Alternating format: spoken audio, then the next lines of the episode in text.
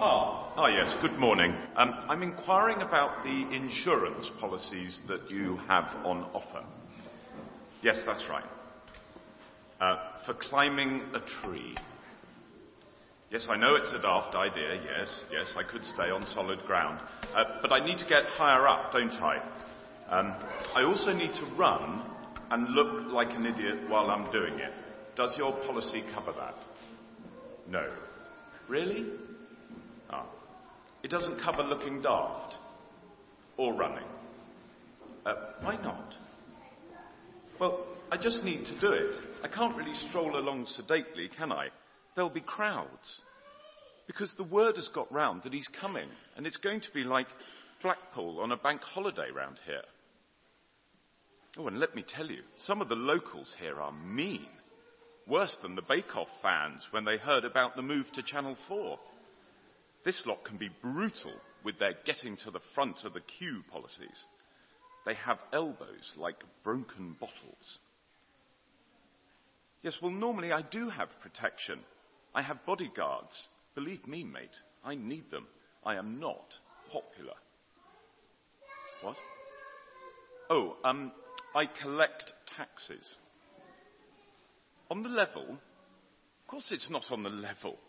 Why would I be on the level? I work for the Romans. They're not on the level. So I need to double what they ask to line my own po- I mean, to make a decent living. But people don't tend to like being fleeced for some strange reason. So that's something else that I wanted to ask you about. I need accident cover, just in case one of the locals sees me up the tree and hurls abuse, or more likely, a rock or an old dustbin. Do you cover that? No. Right, so basically, you're offering me nothing. Just a bit of hopeless advice. Don't leave the ground. Stay on the level. Don't climb a tree.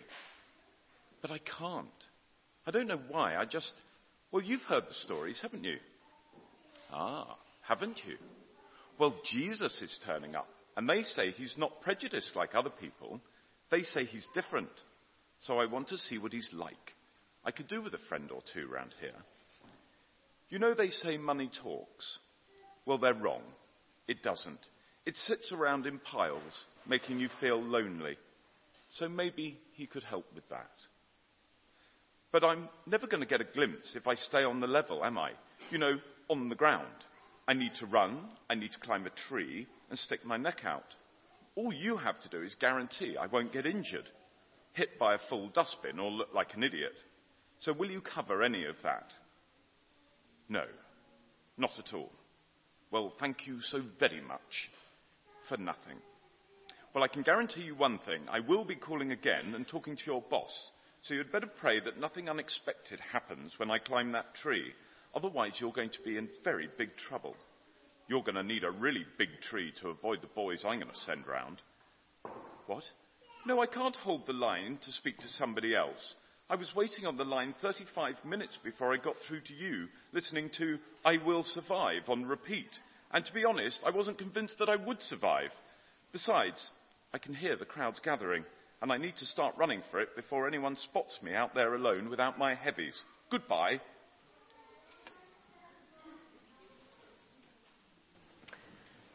To balance that, Emma's going to come and read Luke chapter 19. Thanks, Emma.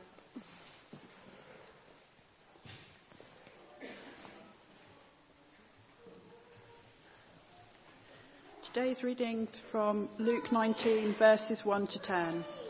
Jesus entered Jericho and was passing through. A man was there by the name of Zacchaeus. He was a chief tax collector and was wealthy. He wanted to see who Jesus was, but because he was short, he could not see over the crowd. So he ran ahead and climbed a sycamore fig tree to see him, since Jesus was coming that way. When Jesus reached the spot, he looked up and said to him, Zacchaeus, come down immediately. I must stay at your house today. So he came down at once and welcomed him gladly. All the people saw this and began to mutter, He has gone to be the guest of a sinner. But Zacchaeus stood up and said to the Lord, Look, Lord, here and now I give half of my possessions to the poor. And if I have cheated anybody out of anything, I will pay back four times the amount. Jesus said to him, Today salvation has come to this house, because this man too is a son of Abraham. For the Son of Man came to seek and to save the lost. This is the word of the Lord. Oh, I feel like dancing. It's foolishness, I know. Zacchaeus was prepared to look foolish. He couldn't get his insurance cover to look foolish, but he was prepared to look foolish because he sensed inside that there was something about Jesus that was going to change things. He was um, a wealthy man, a man who had a position in society, and yet he was willing to run down the street and climb up a tree in order to see Jesus because he longed for joy. He longed for joy in his life. And when he met Jesus, and Jesus looked him in the face and said, Zacchaeus, today I want to come to your house, he knew that life was never going to be the same again. He knew acceptance, he knew welcome, he knew closeness, he knew fellowship. And he gave back more than he owed. And his life from then on was never going to look the same. It would be a life filled with joy. It's a really good story, isn't it? A story of somebody who's been going one way in one direction, meets Jesus, and then changes and focuses in another way, and life is never the same again. We're going to see a modern day story a bit like that. A man who was going in one direction, who met Jesus, and his life went in the other direction. So let's have that, that first one. After I'd been out of work about 12 months, because I was quite close to my family, uh, they wondered why I hadn't been ringing them or speaking to them. So my dad came up with a car and with a trailer on the back and came and knocked on the door I was living in and said, Son, you need to come home. So I was like, Oh, okay, Dad. Look, it's the cold air, it's not real tear. And uh, I said, okay, Dad, because I was just messed up. I was, I was stoned most of the time, and it was just not working. Life was just not happening for me. I needed someone to pull me out. So I got all my stuff together, a couple of bags, put them in the car. I said, I didn't need to bring the trailer, Dad. Actually, I haven't got that much stuff. And I came down to Bristol. And within a, a, a few months, I'd got myself a job, and uh, with a company, and I was working with, with them as a service engineer. And after a while, I got uh, promoted in the company and started doing really well. And I got into a sales executive job. And after a few years, I was earning between sort of eight and nine thousand pound a month take home, which for someone who was like in their twenties at this point was very, very good. And I was quite happy about that. So I was eating out every night. Every night was a Friday, Saturday night. We were out on the lash and stuff. I got into the clubbing scene. Um, as a result of that, we were popping some uh, ecstasy tablets and speed and stuff just to keep awake and be able to drink lots of drink and stuff. Um, and with that came lots of relationships, which I'm not proud of now, but um, yeah, got had like lots of girlfriends and stuff, and uh, it was quite a battle to kind of balance between any of them not finding out about each other. And it got to a place really where I think there's this lie in life that if you attain a certain level of success. So if you've got a really nice car, you've got a really big bank account, and you can eat out all the time, and you can do all these certain things, that people think you'll be happy. Now, I thought that. But the thing was, I'd achieved it. Because I was earning so much money, then I kind of, I, I came to a place where I realised there was that, it didn't satisfy. I had all these things, but yet I was still empty inside. And so I thought, what is going on here? I've got the money, I've got the car, I've got the girls, I've got the drink and the food and the pills and stuff like that. But yet, even though they give me a buzz on the inside when I take all those things, because I'd be lying if they didn't, it still didn't satisfy. It left me empty afterwards. And so I thought, what is it? It must be England. It must be, it must be the women around here. It must be the clubs and stuff. It's just rubbish. What's happening? So I decided that what I'd do is I'd go travelling. So I told my employer that I wanted a month off work. And I thought, if I go away and I find myself, I find out what life's all about, actually, I can just stay there and stuff them and I would have got an extra month's pay. So and we, we, a friend of mine and, and friend of me, we got our backpacks together. Uh, we went on a plane, went over to Hong Kong, went over to Thailand, did a bit of island hopping and stuff, and we saw lots of great stuff. But whilst we were out there, I started to really think, and I, and I think it was because I was taking time out of just the busyness of what I was used to, and I started to just seek for a bigger answer. And I'd never had a problem with God really being there, but I didn't know how I could know God. And when I came back to England, my brother had been investigating um, Christianity, and he uh, signed me up for this course called an Alpha course, which was an opportunity to just ask all the big questions about life: Who's God? Does he heal today? Like, what about the devil? What, what's going on? What is there more to life than this? What about heaven and stuff? So I went on this course, um, and I got to ask those questions, and I was really kind of, yeah, right, you're not going to convert me. But actually, over a period of time, I realised that God was there, which I, I didn't really have a problem with. But the reason that I didn't know Him was there was so much stuff in my life that I'd done wrong. Let's call it sin. It was like blocking me from knowing God. And I discovered that the way that I could know God was I could, I could come to him through Jesus. That God sent his son Jesus to die on a cross to forgive me of all the mess and the stuff that I'd done wrong. And I could then have that lifted off me and enter a relationship with God. And so one afternoon, it was a summer's day, I went up on this big hill, bit of a Bruce Almighty experience. Uh, well, I was hoping for. And I got out of my car and went onto this field, and it was sunny and the sun was setting. And I just kind of made sure there was no one looking. And I was up there and I was like, right, God, if you're there, that's it. I'm going to become a Christian. I want to give my life to you. I'm sorry for all the things I've done. I give my life to you. Thank you that you died on the cross for me, Jesus. And I'm like waiting. And I'm waiting. And actually, it didn't feel like anything happened at the time. And you know, like there's cartoons where, like, when uh, the lightning bolt hits, there's like the boots that are left smoking. And I thought something like that was going to happen, but it didn't.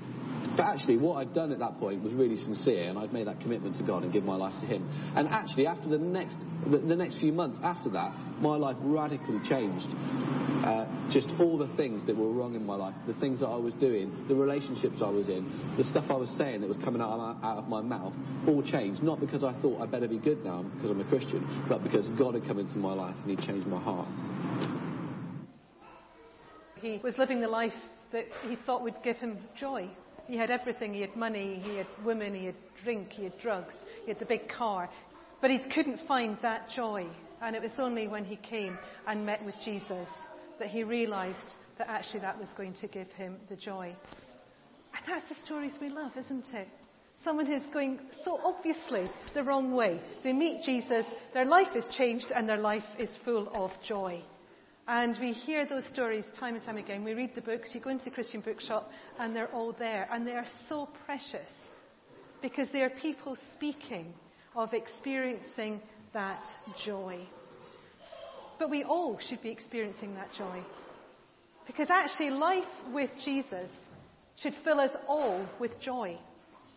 And I was thinking this week, thinking, you know, why isn't it that I don't always feel that, that I haven't always got those amazing stories.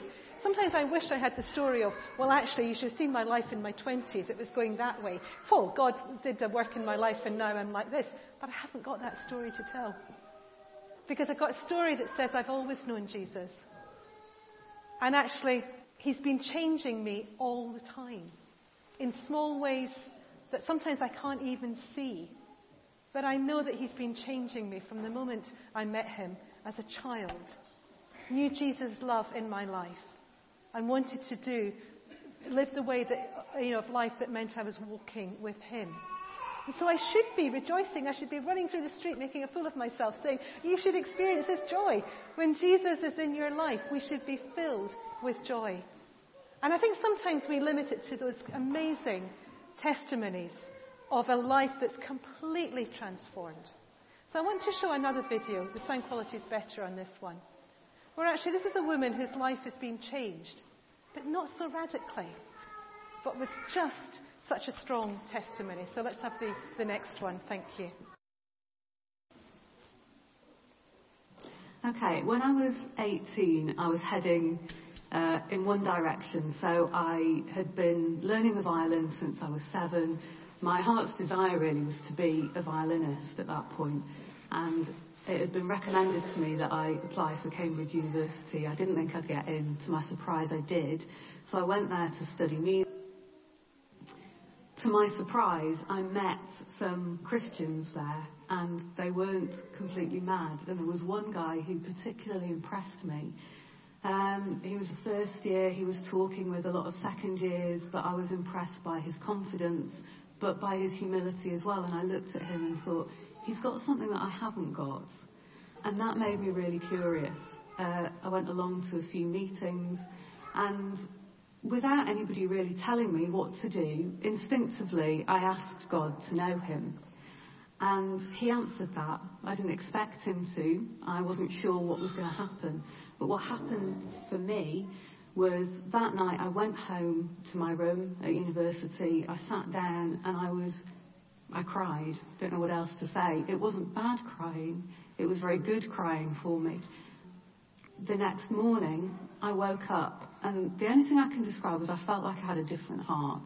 I felt like my old heart was um, like a balloon that you blow up and let down, blow up and let down, blow up and let down is a really old, manky, used, rubbery, horrible balloon. And I felt that had been taken out and something different, a fully pumped up, beautiful heart full of love, God's love, was put inside me. And I just carried on doing what I normally did, but I suddenly felt the Spirit of God, God was with me in some way. He was there for me to talk to. I suddenly found myself talking to Him, listening, praying, and later on I discovered that that was what God does. I've become a Christian, and I at that point said, okay, I want to follow you. And He very gently talked to me about what might be good for me in my life, and gave me a love for people that I didn't know I might have, and much as I loved music, I discovered that I actually loved working with young people more. And that's the path he's taken me on. And part of becoming a believer for me and following Jesus was following Jesus to be close to God to be close to his heart, but to be close to the kind of people that Jesus was close to in the Bible, to those who were struggling maybe on the outsides of society, those people who um, had needed a bit of support and help. So I moved from my home to an inner city estate in Manchester to live and work with young people, which I've been doing for 18 years. Now some people might think that's a bit of a backward step, but I actually feel for me it's given me a life full of joy, that I've had joy in doing this, that I wouldn't have had if I'd have been struggling um, playing the violin. And God may well call other people to be a musician or whatever, but for me, He gave me what was best for me, and part of that was uh, sharing my story and just being alongside young people, listening to them, and having the opportunity to share good news. It's almost like, I want to describe it like being given uh, a million pounds in my bank account and being told or given a lottery ticket that uh, I, you know says you've won the lottery, but not only once, I can pass it on to other people. They can win it too, and the the love, the peace, the joy that I have through my relationship with God uh, is something that everybody can have. His things are not just for me; they're for the whole world. And to know that you're loved, that you're valued, that you're precious in the sight of God is really good news. And that's what I love being for young people, I hope, and sharing with them. So, a different story. Um, studying music at Cambridge doesn't seem to be going in the wrong direction. But for this uh, woman, it was more about living with Jesus and letting that influence the job she ended up doing. So she now works with young people, sharing the joy that she's experienced with other people who wouldn't necessarily have heard of Jesus. And again, I love that story because that's not a sort of, I was this and now I'm that. She's just the same person. But her priorities have changed, her motivation has changed, and her biggest desire is to, to walk with Jesus and to let Him reign in her life and for that to flow through her to other people. She longs for other people to know the joy that she has experienced herself. So Zacchaeus had this transformation and he realized that faith in Jesus led to joy. The first man knew that same transformation. He was completely on the wrong track. He met Jesus, his life changed, and he led, led a different way of living.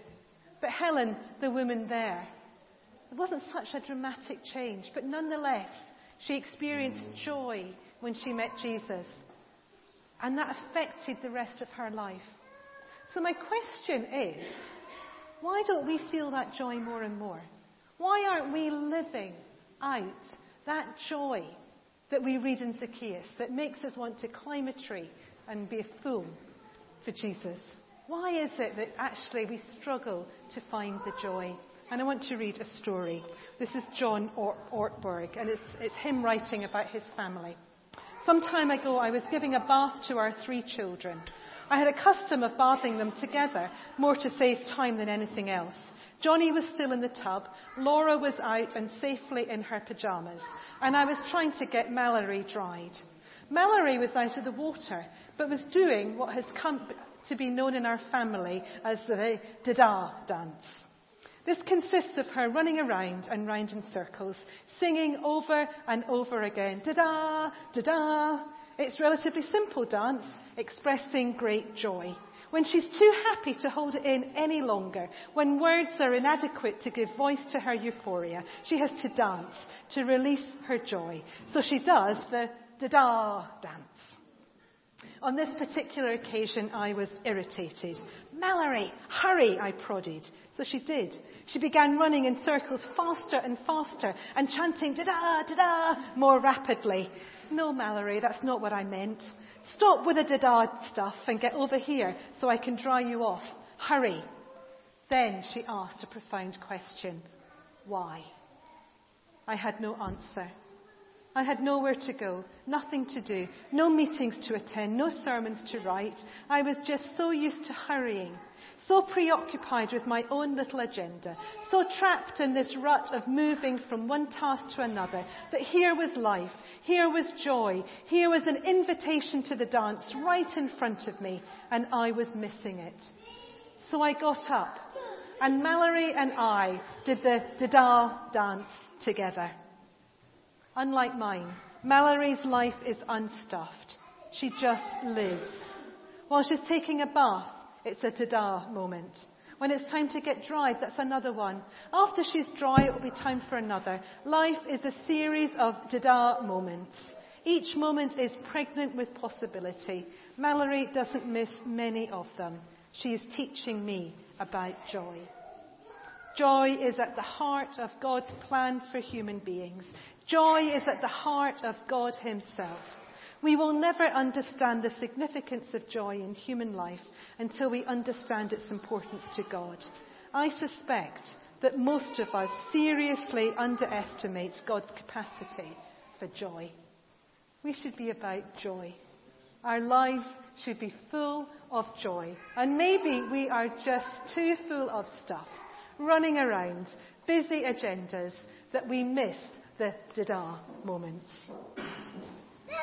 I wonder if you just want to turn to the person next to you and just think of a Tada moment that you can remember in the last month. Let's hope we've got one moment in the last month of a joyful moment, a Tada moment. And just encourage one another to look out for one in the next week. So just quick question to each other, a Tada moment that you've noticed.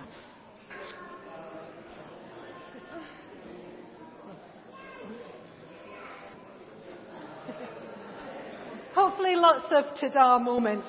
So here's my challenge. Lent starts on Wednesday, Ash Wednesday.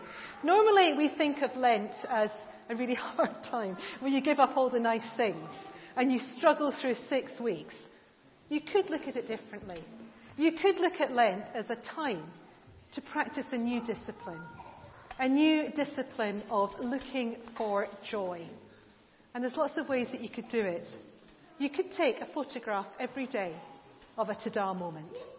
We've all got, well, most of us have uh, uh, phones with cameras on them. Spot the Tada moments and take a picture every day. You could have a blessings jar at home. You could start empty on Wednesday and you can write all the Tada moments that you notice through Lent and fill up the blessings jar.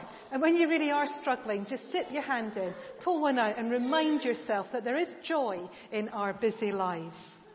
Or you might want to do something more active. There's something called 40 Acts during Lent, where we actively look to bless other people, to find ways of being generous or kind to other people. It's a great website, 40 Acts is what it's called. Just Google search 40 Acts and you'll get into your email box every day a challenge of something to do to help bring joy to somebody else. So this Lent is a Lent of joy, a Lent of Tada.